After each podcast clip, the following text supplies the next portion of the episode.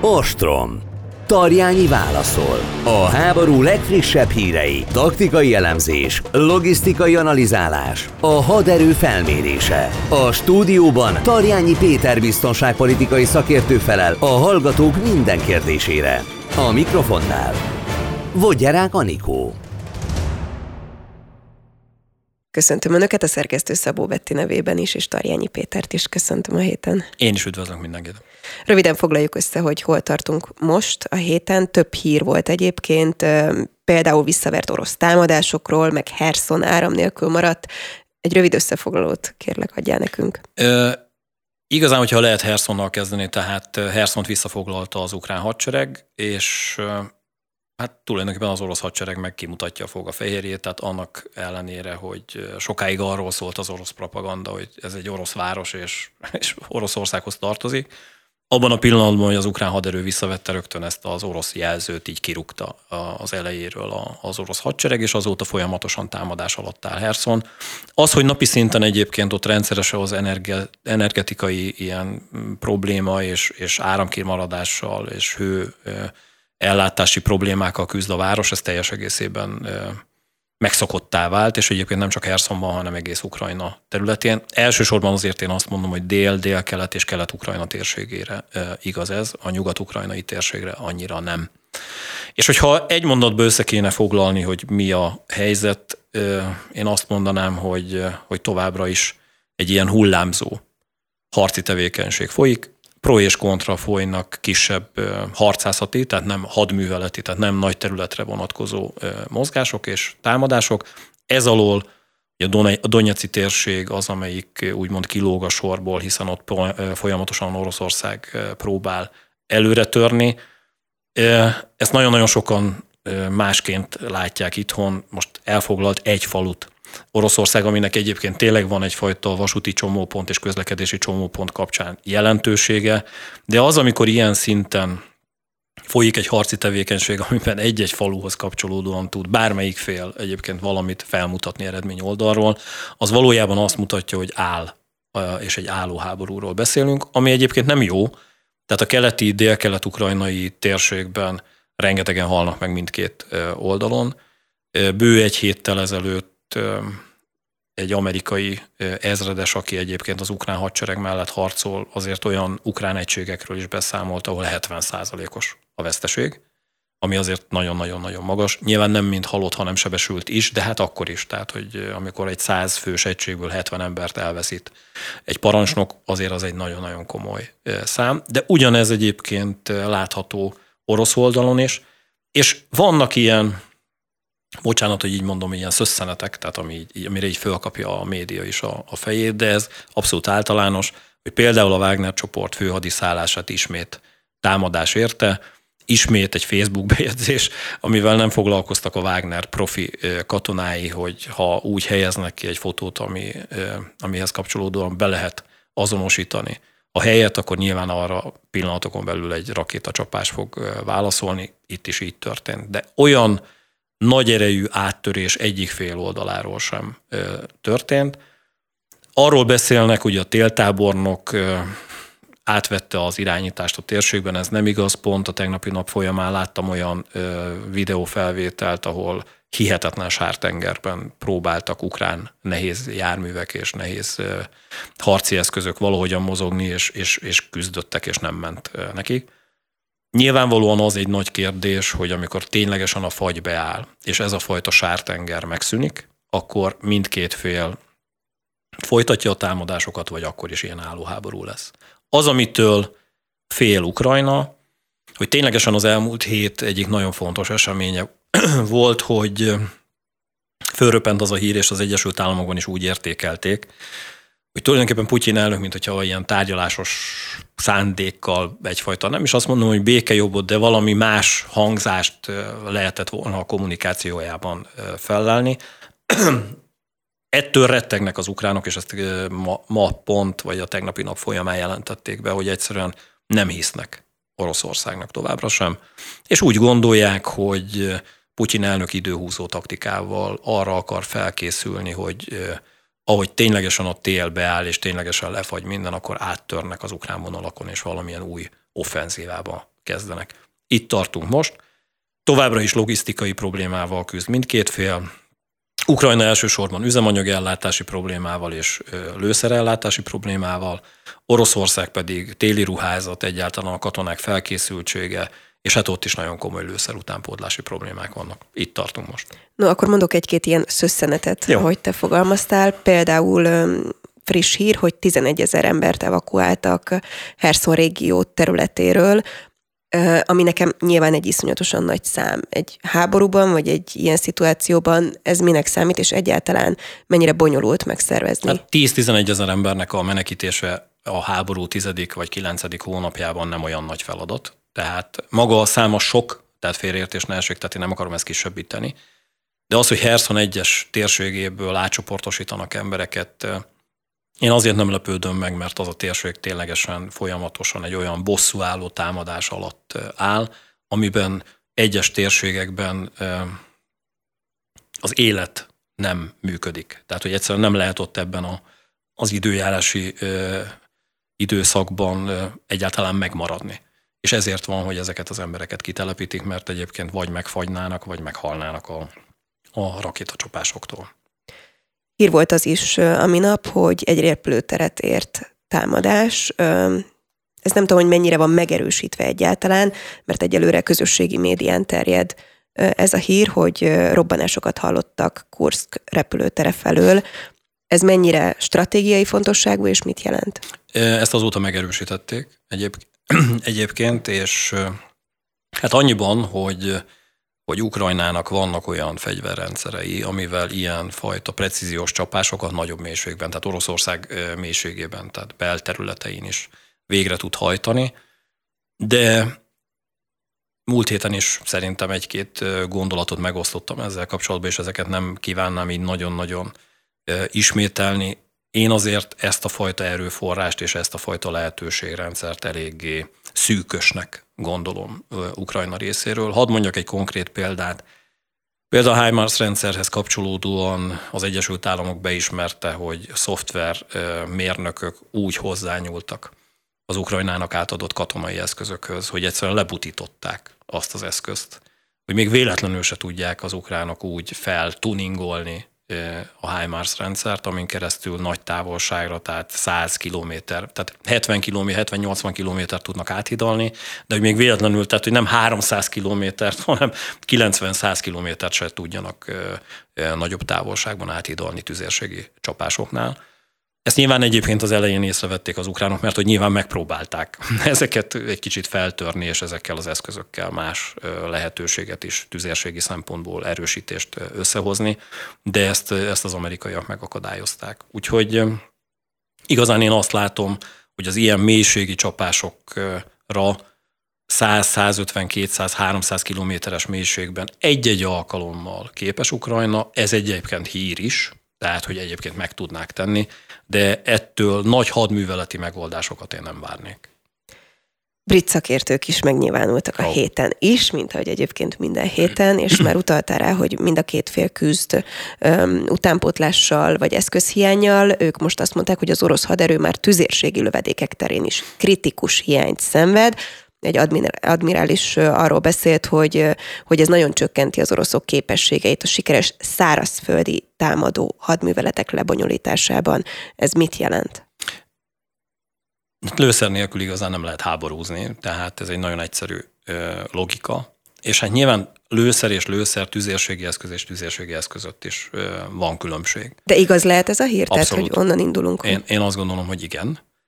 Az a fajta hadműveleti intenzitás, amiben például robotrepülőgépek oldaláról e, és manőverező e, bombák e, és ezeken keresztül megvalósítható légicsapások oldaláról, ha egy háborús időszakban 100-150 napos, napi, tehát naponta 100-150 ilyen csapás nem jön össze egy hadseregnek, akkor az mindig egy figyelmeztető jelzés. Tehát egy ilyen méretű haderőnek vannak ilyen peremszámai, amit egyszerűen, és én azt gondolom, itt a brit hírszerzés oldaláról is ezt nézik, hogy megnézik, milyen csapás mennyiség érte Ukrajnát, és egyszerűen ebből lehet következtetni arra, hogy, hogy valami problémával küzd az orosz hadsereg, vagy sem. és egyre inkább az látható, hogy szükségmegoldásokkal is, és egyre inkább az is látható, hogy precíziós eszközök nélkül próbál végrehajtani csapásokat Oroszország. Légvédelmi rakétákkal hajtanak végre támadásokat. A légvédelmi rakéták nem szárazföldi célpontok megsemmisítésére szolgálnak. Az, amikor egy hadsereg kénytelen ilyen eszközökhöz nyúlni, az automatikusan egyfajta önleleplező valami. Nem alkalmasok rá? Nem, és nyilvánvalóan az eszközzel valamilyen fajta pusztítást lehet végezni, de azt mutatja, hogy az orosz háttér és az orosz logisztika elkezdett sakkozni azzal, hogy milyen eszközöket használjon. Magyarán, ezt tényleg úgy képzeljék el a hallgatók, nézők, hogy vannak ilyen nyilván nem egy, hanem több ö, raktár, és az ott lévő raktárakban nézik meg azt, hogy milyen eszközöket tudnak mozgósítani, ezeket oda juttatni a frontra. Már itt kezdődik a probléma, hogy ezeknek egy jó részét egyébként az ukránok még a harcba, a bevetés előtt megsemmisítik. És amikor eljutnak ezek az eszközök konkrétan a, a frontvonalra, akkor ezekkel az eszközökkel tudnak végrehajtani csapásokat. Csak az a baj, hogy nem olyan tüzérségi eszközökkel hajtanak végre csapásokat, ami arra van kitalálva, hanem egyéb más eszközökkel. Mondok egy másik példát, olyan irányított robotrepülőgépeket vetett be Oroszország, amelynek egyébként a töltet része az elsősorban a 80-as években atomtöltetek hordozására volt alkalmas, tehát ilyen rakétákat. És ezeket megtöltötték olyan ballisztikus zselével, amivel ki tudták egyensúlyozni a rakétákat. Ezeknek is a becsapódási energiája nagy, de hát összesen lehet hasonlítani, és ugye nem is akarnak atomfegyvereket bevetni az oroszok, egy olyan fajta általános bombával, aminek a robbanó feje mondjuk 100-150-200 kg robbanóanyagot tartalmaz. Itt egyszerűen maga úgy képzeld el, mintha egy nagy darab kővel dobnád meg, és egy nagyon-nagyon nagy sebességgel repülő valami, ugye a hangsebesség egy másfél vagy kétszeresével repülő eszköz, van egy tömege, 7-800 kiló, és ez csapódik be. De nincs benne olyan robbanó töltet. Tehát ez is egy, egy leleplező valami volt. Akkor az is, hogy iráni drónok közül nagyon-nagyon sok irányít, irányított iráni drón ö, egyszerűen eltűnt a frontvonalról. És itt jött a hírszerzési jelentés egyrészt az Egyesült Államok oldaláról, másrészt Izrael oldaláról, hogy most folynak a tárgyalások az orosz fél részéről, mert hogy egyszerűen ellőtték ezt az eszközmennyiséget. Azóta egyébként egy újabb szállítmány érkezett orosz oldalra, ami azért érdekes, mert hogy ez sem az Egyesült Államok, sem Izrael nem tudta megakadályozni, és ez akkor derült ki, amikor az első becsapódások történtek, de ez is egy kisebb szállítmány. És emellett, tehát ugye most a drónokról és az irányított rakétákról beszéltünk, vannak az általános tüzérségi eszközök, amelyek tarackok ágyukhoz használhatók, és ebben is hiány szenved Oroszország. De hozzáteszem, tehát, hogy, hogy ebben sajnos van egy ilyen furcsa, furcsa egyensúly, az oroszok szerencséjére egyébként, hogy ugyanilyen tüzérségi ellátási problémákkal küzd Ukrajna is, és nem csak Ukrajna. Tehát egy döbbenetes szám látott napvilágot, ugye amikor arról ö, értekezett a német védelmi miniszter, hogy ha most támadás érné Németországot, akkor Németország haderejének a lőszerellátása három-négy napra lenne elég. Tehát ilyen szinten fogyott el a NATO oldalán is a lőszermennyiség. Egyszerűen azt érz, mert láttam, hogy egy kicsit olyan hitetlenkedsz, Igen hogy az elmúlt 30 évben nem volt szükség ilyen eszközökre. Tényleg elhittük az elmúlt 30 évben, hogy nem lesz ilyen nyílt háború. És ez most, hogy visszajött, ezek a gyártási kapacitások eltűntek, ezeknek a gyártási kapacitásoknak a visszafejlesztése, úgy hidd el nekem, nem egy-két évről beszélünk. Tehát az, amikor az európai biztos arról beszél, mint fő biztonságpolitikai irányító, hogy, hogy igenis fegyverkeznie kell Európának az, amiről ő beszél, és az, amit Európa szeretne megvalósítani. Egyrészt, hogy ténylegesen rendelkezünk megfelelő mennyiségű fegyverrel, rendelkezünk megfelelő kiképzettségű katonákkal, legyen ütőképes Európa hadserege a NATO-ban, és egyébként a NATO-tól függetlenül is, a nemzetállamok hadserege is. és emellett még ez egy olyan fajta fegyverzeti fejlesztés legyen, ami az Egyesült Államoktól független, mert az Egyesült Államok hihetetlen piacokat kaszál azzal, hogy egyszerűen ezeket a fegyverrendszereket eladja Ukrajnának, és nem csak Ukrajnának, mindenki tőlük rendel. És ez az, amivel az Európai Unió tisztában van, hogy ez, ez egy óriási piacvesztés, és munkahelyek vesztése, stb. stb. stb. Hogy ebből bele kéne állni, és amikor ezt elkezdjük végig számolni, ezt úgy hidd el nekem, hogy 15-20 év simán van, mire az a fajta cél megvalósul, amiről egyébként a ma szakértői és szakpolitikusai az Európai Unióban beszélnek, és ez egyetlen egy dolog miatt, és ezt mindig elmondom, történt így, mert egyszerűen az Európai Unió és az európai államok elaludtak. Az elmúlt 30 évben ez nem volt fontos. Nyilván fontosabb volt az egészségügy, nem Magyarországon, hanem nyugaton, fontosabb volt az oktatás, tehát számtalan olyan dolog, ami, ami úgymond előrébb vitt, és egyszerűen történt egy biztonságpolitikai kockázatelemzés, amiben azt gondolták az ottani vezetők, szakértők, hogy egyszerűen erre nincs ekkora mennyiségre szükség. És vannak bizonyos országok, ilyen például Dél-Korea, amelyik tudatosan látta ezeket a problémákat, hogy ezek bekövetkeznek, és olyan gyártási kapacitásokat fejlesztett, ami miatt még az Egyesült Államok is tőlük vásárol. Viszont Európa ilyen szempontból bajban van. Ez Európában ülve nagyon ijesztően hangzik. Pláne, hogy a szomszédban egy háború van, és no de pláne, hogy sokszor beszéltünk róla az elmúlt csak nem tíz hónapban, hogy jaj, jaj, harmadik világháború is lehetne belőle. Én azt gondolom, hogy a, tehát, hogy ezt is vegyük így külön. Tehát jaj, jaj, tehát, hogy akkor most megijedtünk, igen, részben van is mitől, de azért az elmúlt tíz hónapban nagyon komoly dolgokat tanultunk meg. Januárban mi beszélgettünk szerintem telefonon, és az egyik reggeli műsorban kérdezte tőlem, hogy mennyire erős az orosz hadsereg.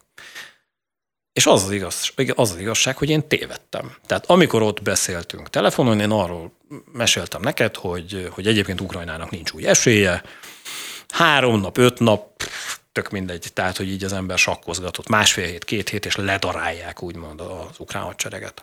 Sőt, voltak olyan konferenciák, én magam is előadtam január hónapban az egyik ilyen konferencián, ahol több más szakértővel, én ezt felvállalom, én is egyetértettem, hogy az orosz hadsereg olyan hihetetlenül erős, hogy az első nagy védelmi vonalat, ahol tényleg, ha Európát megtámadná, ellen tudnánk állni, az valahol Közép-Németország, Ausztria, és így, tehát hogy a kelet-európai térséget is zsuh, néhány nap alatt az orosz hadsereg ledarálja. Most ehhez képest itt most beszélgetünk pont Hersonról, hogy Hersont is visszafoglalta Ukrajna. Tehát tíz, tíz hónap alatt Kijevig nem tudtak valójában eljutni, vagy Kijevet nem tudták elfoglalni. Tehát, hogy ez egyfajta fontos visszajelzés, hogy az, amit gondoltunk Oroszországról, ez nem igaz. Sokkal-sokkal gyengébb Oroszország, de mi sem vagyunk annyira erősek, és ebben is van egy ilyen furcsa egyensúly, mert az derül ki, hogy amennyire egyébként az oroszok nem voltak erre a háborúra felkészülve, úgy mi sem, és nyilván hát itt kezdődik az, hogy az elkövetkező években ki mennyire gondolja ezt komolyan, és ki mennyire tudja ezt megfelelő kapacitásokkal bírni, gazdasági szempontból értem, hogy ilyen fejlesztéseket végrehajtson. És akkor mondok egy másik példát, ezt lehet, hogy már a hallgatók párszor hallották, de tényleg egy, egy jellegzetes példája és egy gyerekbetegsége az uniónak. Lengyelország ugye arra törekedik, hogy Európa legnagyobb hadseregével rendelkezzen. Nagyobbal, mint Németország, és nagyobb, mint Franciaország hadserege. Szárazföldi és légierő szempontjából mondom ezt, tengeri szempontból nem.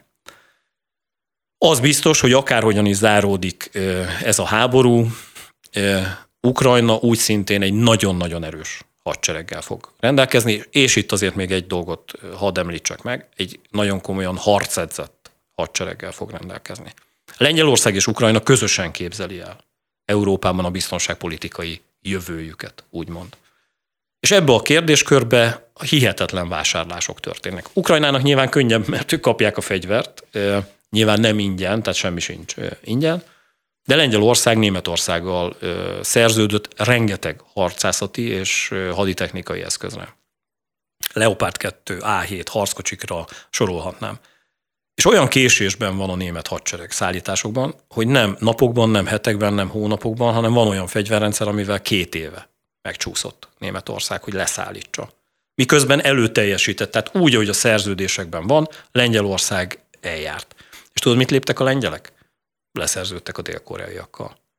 Tehát itt van egy nagyon-nagyon furcsa helyzet, hogy a biztonságpolitikai kihívások az Európai Unió gondolkodását egy-egy ország tekintetében egyszerűen fölülírják. Azt mondja Lengyelország, nem várok Brüsszelre.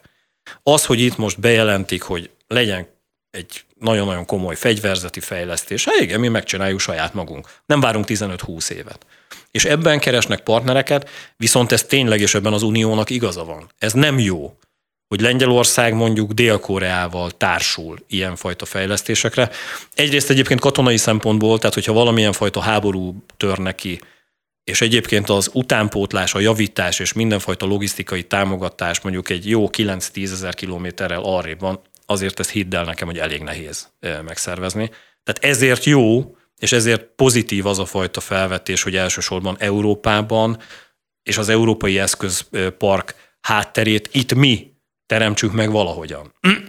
Csak hát ehhez tényleg kéne kapacitás, és ilyen szinten nincsen.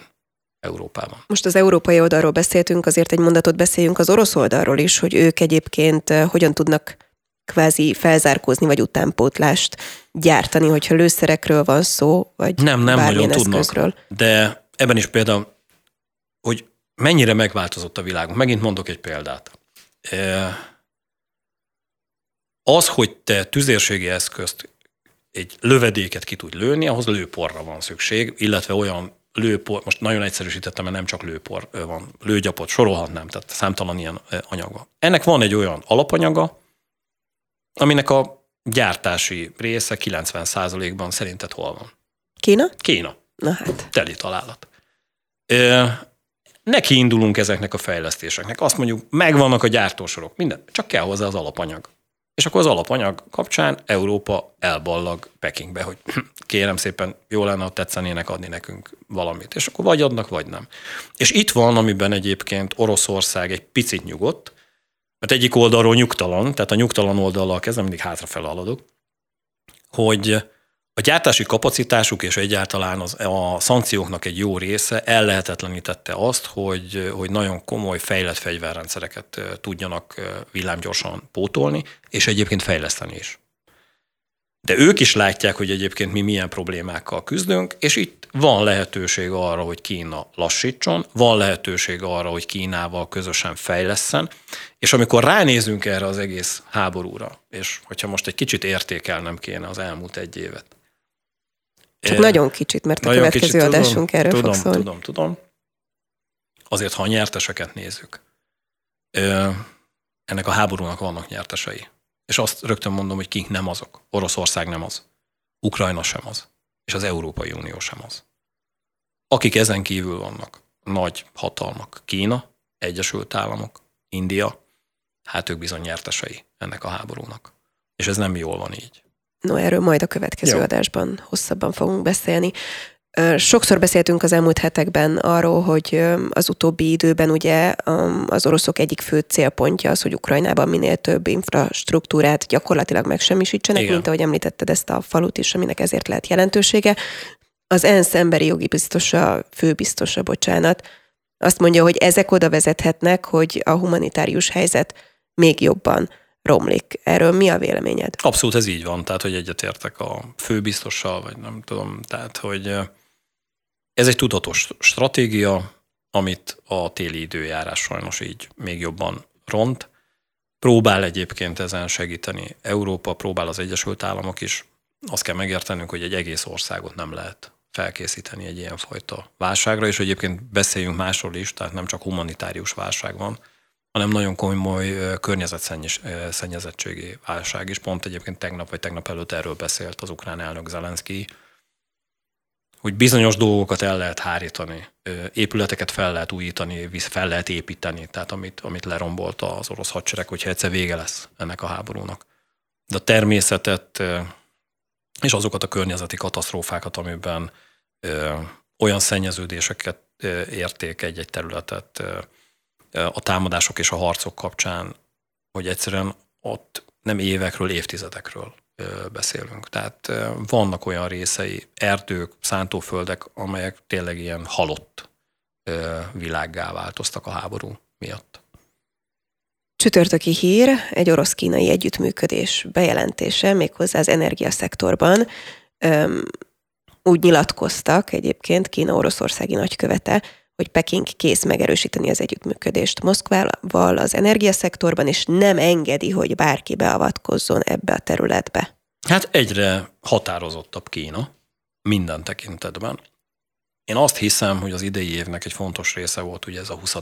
pártkongresszus, amiben egyrészt Tájvanhoz kapcsolódóan is több dolgot leszögezett Kína, erről beszélgettünk már, de azt is elmondta, hogy mely területek, fejlesztési területek mind katonai, mind energetikai, mind oktatási szempontból egy olyan nyílegyenes ösvényen keresztül vezet a kínai gondolkodásban és a kínai fejlesztésekben, amiben nem szólhat bele senki. És ebben is nagyon érdekes, hogy, hogy megfogalmazták azt is, hogy egyébként Oroszországgal ők e, együtt akarnak működni. Nyilvánvalóan ennek gazdasági és, és katonapolitikai okai vannak. Ezelőtt bő másfél évvel Kína azért óvatosan fogalmazott volna az orosz hadsereg kapcsán. Tehát azt mondták volna, hogy hú, azért Hát, egy... mint a háború elején is azért ők nagyon próbálták hangsúlyozni, hogy kívülállók egyelőre.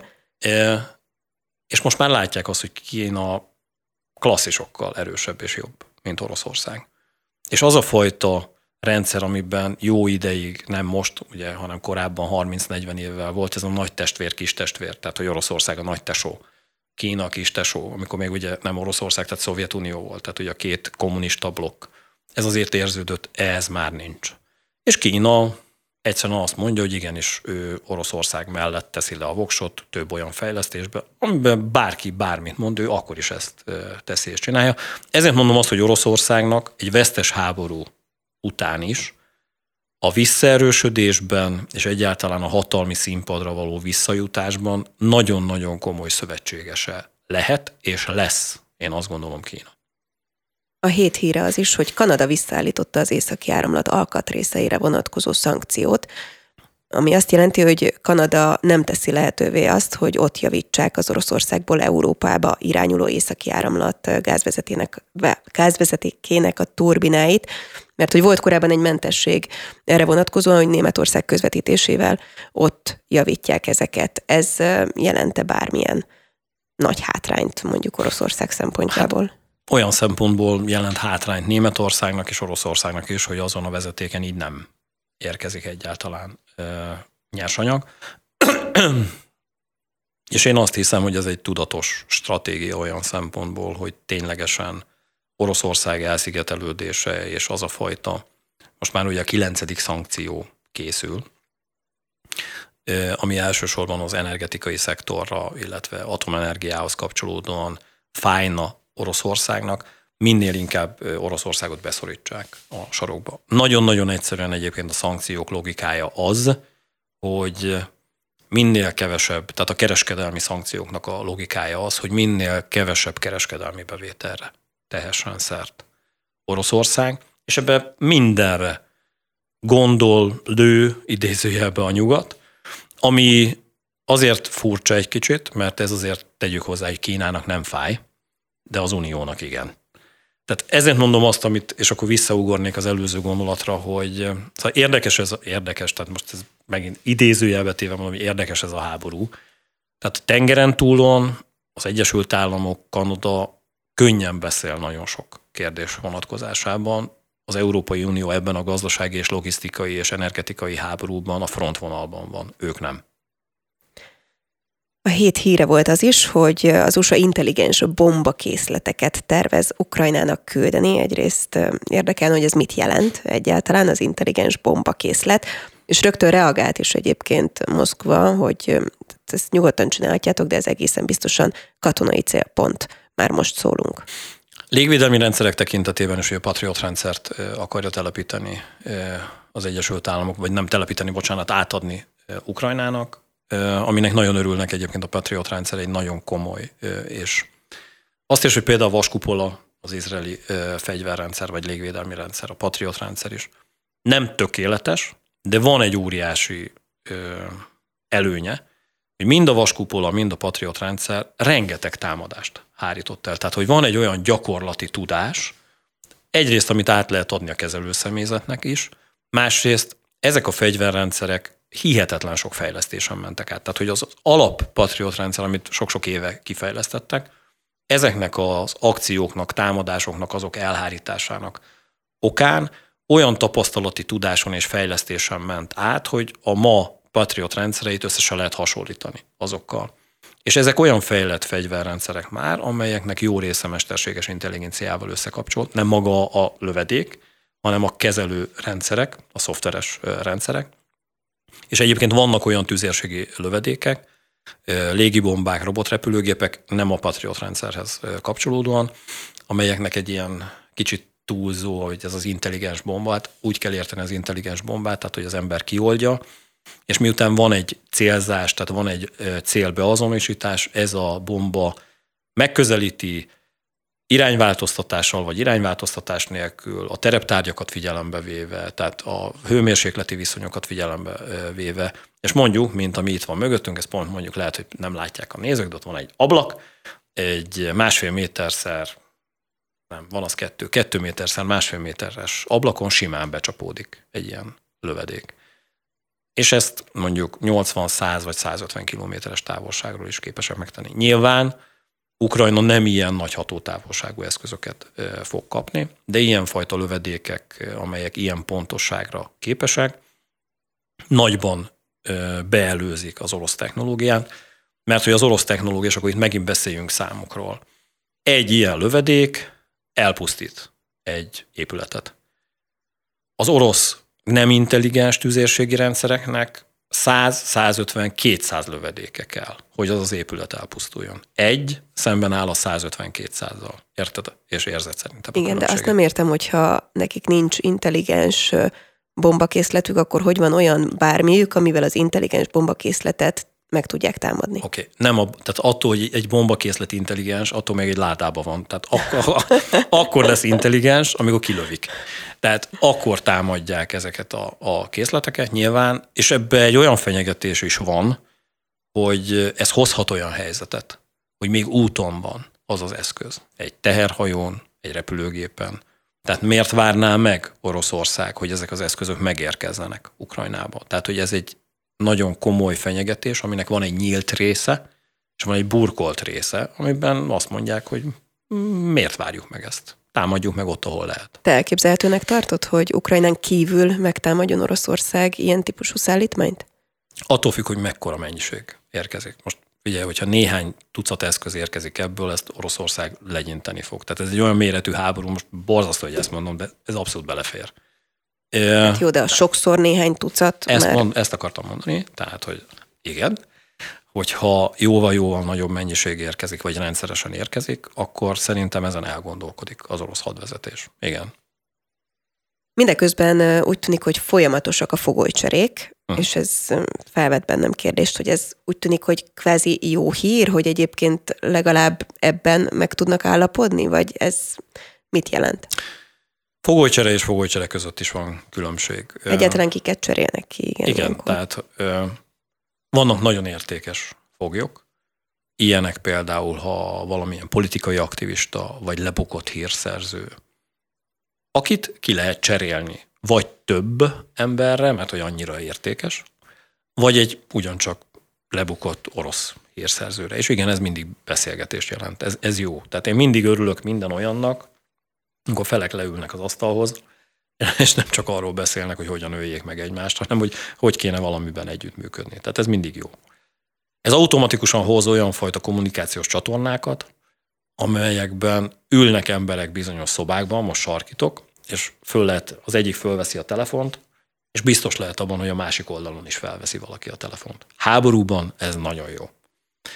És hát vannak ugye a kategóriák, vannak a nagyon értékesek, tehát amit előbb mondtam, és vannak, és most tényleg nem akarok megbántani senkit, a kevésbé értékesek. Sportolók ilyen volt, ugye egy sportoló és a fegyverkereskedő cseréje, ugye egy fegyverkereskedő lebukott eh, az Egyesült Államokban, letartóztatták, és ugye van egy drogvádokkal illetett eh, amerikai állampolgár, akit viszont így kicseréltek. Ez is olyan szempontból jó, hogy tényleg a két embert kicserélték, volt kommunikáció, és egyébként ezt látja a világ is. Tehát ez is egyébként tűzszünetek szempontjából ez egy előremutató. És van a kisebb, amikor katonákat, tehát végrehajtó katonákat cserélnek, és egy nyilván nagyobb létszámról van szó. Ezt azért megint csak kezeljük a helyén.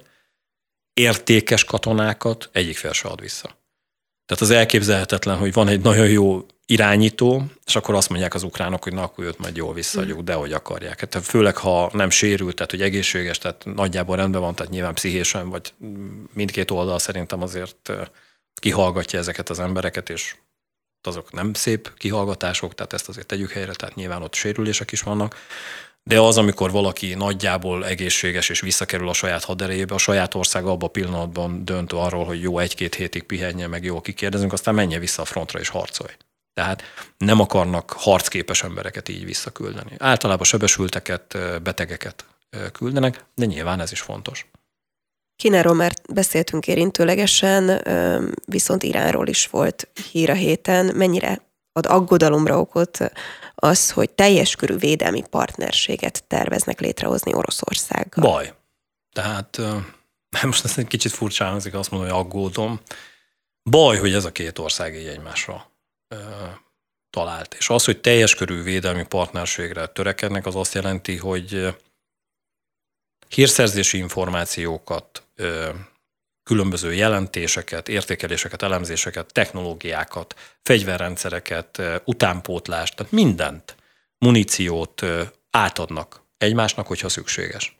És ugye azt kell látnunk, hogy ebben a háborúban Irán nyíltan nincs benne. Tehát Irán mondhatja azt, hogy valamilyen fajta ellentételezésért, pénzért, információért, teljesen mindegy, nyersanyagért nagyon szívesen ad át ilyenfajta viszont információkat, vagy fegyverrendszereket, leginkább ugye Irán oldaláról ez fontos. Irán hosszú-hosszú évtizedek óta háborúra készül. Azt érts, hogy például most akkor furcsa lesz a példám, de szerintem érteni fogod. Ugye Dél-Koreáról beszélgettünk előbb. Miért van az, hogy Dél-Korea ilyenfajta tartalékokkal és ilyenfajta gyártási kapacitásokkal rendelkezik? Azért, mert Dél-Korea nincs és nem kötött békeszerződést Észak-Koreával. Dél-Korea hosszú-hosszú évtizedek óta folyamatosan háborúra készül, és Észak-Korea gyűri is mindenfajta kommunikációs és fegyverzeti teszt és hadgyakorlat és mindenen keresztül a déli hadvezetést, hogy ne aludjanak el. Ugyanez van Iránnal. Irán hosszú-hosszú évtizedek óta szankciókban él, hosszú-hosszú évtizedek óta Proxy háborúban van például Szaúd-Arábiával, Jemen térségében, nagyon komoly kiképzéseken vesz részt, Irakban komolyan támogatta az ottani sítákat, tulajdonképpen a síta félhold, ami Irakon keresztül egészen a földközi tenger térségéig, tehát Szírián keresztül húzódik. Számtalan akcióban részt vettek. Van egy olyan fajta tudásuk, fegyverrendszerük, muníciójuk, ami komoly stratégiai szövetségesé teszi Oroszországnak, úgyhogy ez a fajta abszolút egyesség és összeolvadás, ez nagyon-nagyon nem jó. Hát és civilként azért ijesztő számomra, mert te aggódsz, én meg félek, amikor egy ilyet hallok, hogy Iránnal teljes körű védelmi Igen. partnerség, mert Irán atomnagyhatalom. Még nem, de lehet, hogy az lesz, és egy, inkább ebbe az irányba megy. hát és ez is egy komoly veszély, hogy Oroszország meg bizonyítottan az. Tehát a közel-kelet erőegyensúlyát nagyon komolyan megbillenti az, hogy Oroszország egy ilyenfajta teljes körű védelmi együttműködésben segít Teheránnak atomfegyverhez jutni. Ez baj. Ezért mondom azt, hogy aggódom. Egyre többen beszélnek arról, hogy igazából tönkretették a kudarcok Putyin tervét, és kíváncsi vagyok a profilodra és a véleményedre, mert ugye az elemzők szerint az orosz elnök győzelmet akart hirdetni az évvégi beszédében, és ezt most lemondta vagy eltolta, ami az elemzők szerint azt jelentheti, hogy hát ott ugye ő bejelentett volna valami nagy volumenű dolgot, amit nem tud most bejelenteni. Ezek az évvégi beszédek mindig nagyon hát hangsúlyosak. Fontosak, hangsúlyosak, a sok-sok órán keresztül tart, és tényleg ez egy ilyen áll demokrácia, tehát hogy lehet tőle kérdezni, persze, tehát hogy azért megmondják, hogy ki kérdezhet és mit. Ö, ténylegesen ennek van egyfajta hírértéke, de azt gondolom, hogy ennél van komolyabb ö, jelzés. Tehát az, ahogyan folyamatosan oligarchák halnak, hogy a, az orosz elit, katonai elit, irányítási elit, gazdasági elit retteg attól, hogy nehogy ő legyen a következő. Hogy Fehér Oroszországban a külügyminiszter hirtelen furcsa módon halt meg, nagyon-nagyon komolyan felmerült a mérgezés gyanúja. Azt mutatja, hogy egyébként a hatalom gyengül, és ami az elmúlt 20 években elképzelhetetlen volt, megjelentek repedések, amiben az orosz elit úgy látja, hogy nem biztos, hogy megnyerik ezt a háborút. Az, amikor elemzések szólnak arról, hogyha esetleg megbukik Putyin, hova tudna menekülni, például Venezuelába. El nem tudtam volna képzelni három évvel ezelőtt ilyenfajta forgatókönyvet. Tehát az, hogy folyamatosan fölröppennek hírek a tekintetben, hogy az egészségével baj van, mi is beszéltünk róla, nem dimenzionálnám túl. De ez a sok apró dolog mutatja azt, hogy egyébként baj van, és az is, hogy, hogy egyre komolyabb olyan fajta visszajelzések vannak a társadalom oldaláról, hogy kezd elegük lenni ebből a háborúból. Nem dimenzionálnám ezt sem túl, hiszen ugye ez vicces, amikor e, egy a szakértők arról beszélnek, hogy közvéleménykutatások Oroszországban, tehát ettől könyvbe lábadok. Tehát hogy lehet egy ilyen országban közvéleményt kutatni, ahol egy e, blogger, vagy adott esetben egy, egy politikus, amikor arról beszél, hogy ez a különleges hadművelet káros Oroszországnak sok-sok év börtönt kap. Tehát ezt kellő távolságtartással kell venni, de én azt hiszem, hogy, hogy, hogy tényleg repedések vannak az orosz hatalomban. Van Moszkvában ismerősöm, akivel oh. beszélgettem. Vladimir Putyin. Igen, hát, igen. Csak így. És kérdeztem, hogy hát ott kint, mert hogy itthon járt most Budapesten, egyébként hogyan viszonyulnak az emberek ehhez a háborúhoz, akikkel ő találkozik és beszél. És azt mondta, hogy igazából a legtöbben így kvázi a civilek, meg a társadalom nem foglalkoznak vele, és ellenhang az ugye nem nagyon van, mert hogy nem is nagyon lehet, de nem, egy, igazából inkább, inkább nem beszélnek róla. Tehát nem téma az, hogy Oroszország egyébként támadást indított Ukrajna ellen. Én azt mondom, hogy ez nyilván lehet így. Egy olyan gigászi kommunikációs gépezetről beszélünk.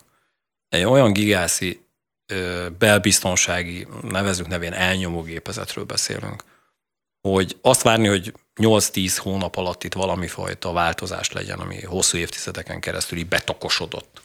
Ez szerintem naivitás. Ezért voltam, azért mondom, előbb is szkeptikus. És vannak bizonyos hírek, most mondok megint egy példát, jó, ez ilyen példás nap. Igen. Hogy persze lehet arról beszélni, hogy hogy Finnország és Svédország csatlakozni kíván a NATO-hoz. És erre mond, mondhatják, és mondják is egyébként véleményvezérek. Én magam is olvastam orosz oldalakon, hogy igen, igen, igen, ez van, de hát egy NATO csatlakozás sok-sok év. Papírforma szerint igazuk van.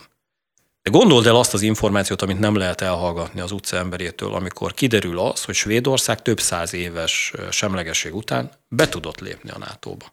És ez kevesebb, mint 9 vagy 10 hónap alatt megvalósult. Tehát vannak olyan hírek még, ami ezt a fajta közönyt, nevezük így, vagy, vagy egy ilyen szűrő, vagy valami búra, ami, ami rajta van az orosz társadalmon, hírek oldaláról előbb vagy utóbb átüti. Tehát más az, amikor arról beszél egy véleményvezér, hogy lehet, hogy majd egyszer, vagy az, amikor az átmegy információ, és ezt nem fogják tudni elhallgatni. Hogy egyébként Oroszország 1400 50 vagy 1480 kilométeres határszakaszon újból pluszban a NATO-val szembe találja magát. Ezek azok, amiben szerintem, és ezt tudom mondani az ismerősöknek, hogy, hogy azt az inger küszöböt szépen lassan át fogja ütni. Mint hogyha már ezt említed, akkor az is hír volt, hogy Ukrajna továbbra is ragaszkodik egyébként a NATO tagsághoz. Van erre bármilyen esély? Nem. Tehát ezt, ezt ők mindig mondják, pff, jó, tehát hadd mondják, tehát azt is, hogy ez azért, azért nem, nem megmosolyogom, tehát hogy ez a lehetetlen küldetés kategória, mert nyilvánvalóan akkor tudnának belépni, ha béke lenne. Háborúban lévő ország nem léphet be a NATO-ba, mert ha belépne a NATO-ba, akkor az összes többi országnak az alapegyezmény szerint mennie kéne segíteni. Nyilván ezért mondogatja Ukrajna, mert hogy ezt szeretnék, de nem, tehát ezt nem, nem, nem tudom elképzelni találtam egy cikket, amiben egy orosz dezertőr szólalt meg, vele készült um, interjú. Um, arról szól igazából a cikk, hogy készen áll ő tanúskodni, elmondaná azt, hogy milyen gyilkosságokat látott, és arról is beszél, hogy igazából kaptak egy fegyvert, és ennyi volt a kiképzés. Tehát körülbelül megerősítette ő azt, amiről mi itt beszéltünk, hogy milyen a felkészítése a katonáknak.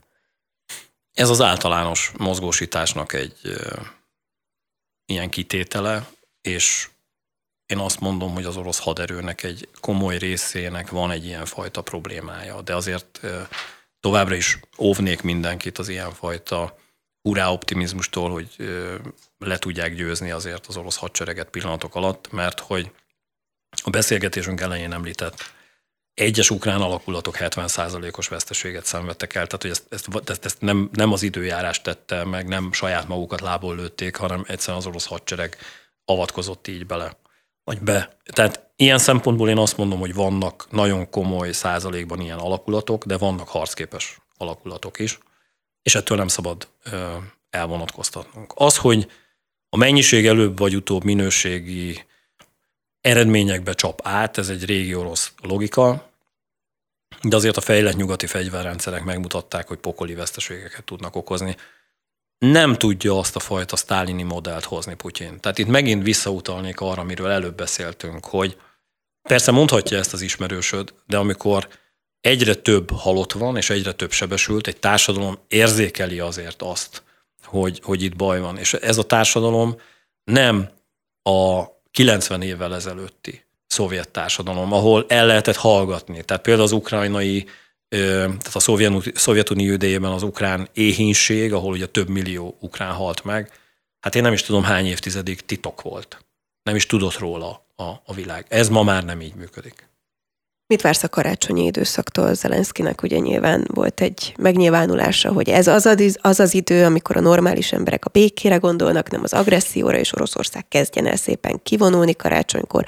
Van erre bármilyen Semmi. esély? Semmi. A harcok folytatódni fognak, de hogy is, tehát, hogy, hogy itt, és ez a boruljunk egymás keblére a karácsonyfa alatt, tehát, hogy egyrészt ugye ortodox karácsony van, tehát, hogy nem a mi karácsonyunk, tehát, hogy ezt is tegyük helyre. Másrészt meg bármelyik fél, Anikó, ha egy pici rést lát, egy repedést lát, bárhol, az kihasználja. Tehát, hogy itt, itt nincs, nincs ilyenfajta gesztus, meg szeretet, hagyjuk már. Itt bosszúvágy van, káosz és háború. Így az adás végén lépjünk egy nagyon picit tovább. A háború viszonylag kezdetekor beszéltünk, még mikor a Gabona szállítmányok nem indulhattak sehova, hogy ez milyen hatással lehet egyébként például Afrikára, és ezt most megint előhozták, hogy kevesebb élelem jut Afrikába a háború miatt, ami azért komoly gondot okoz Afrikában is, és egyébként Európára nézve pedig migrációs válság szempontjából. Ez most szerinted hol tart, vagy mekkora ez a veszély? Növekszik folyamatosan próbálja azért az Európai Unió és Ukrajna, és, és egyébként nem csak az Unió, hanem az Egyesült Államok is, tehát a nyugat ezeket a helyzeteket kezelni, mert nem hiányzik még egy ilyenfajta biztonságpolitikai ö, probléma, de ezt egyébként tudatosan feszegeti, úgymond ö, Oroszország. Ez egy sajnálatos gond, ezzel napi szinten küzdünk. Ö,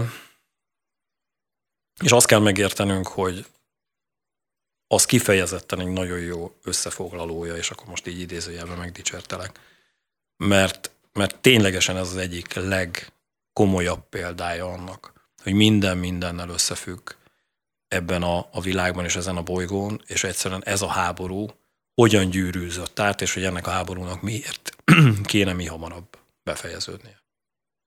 Mindeközben ehhez kapcsolódik azért az is, hogy Lengyelország pedig kerítést épít az Oroszországgal szomszédos határszakaszon, pont azért, mert ők meg attól tartanak egyébként, hogy, hogy migránsokat fognak, vagy hát menekülteket fognak Afrikából, vagy keletről ez egy olyan, terelni. Ez egy olyan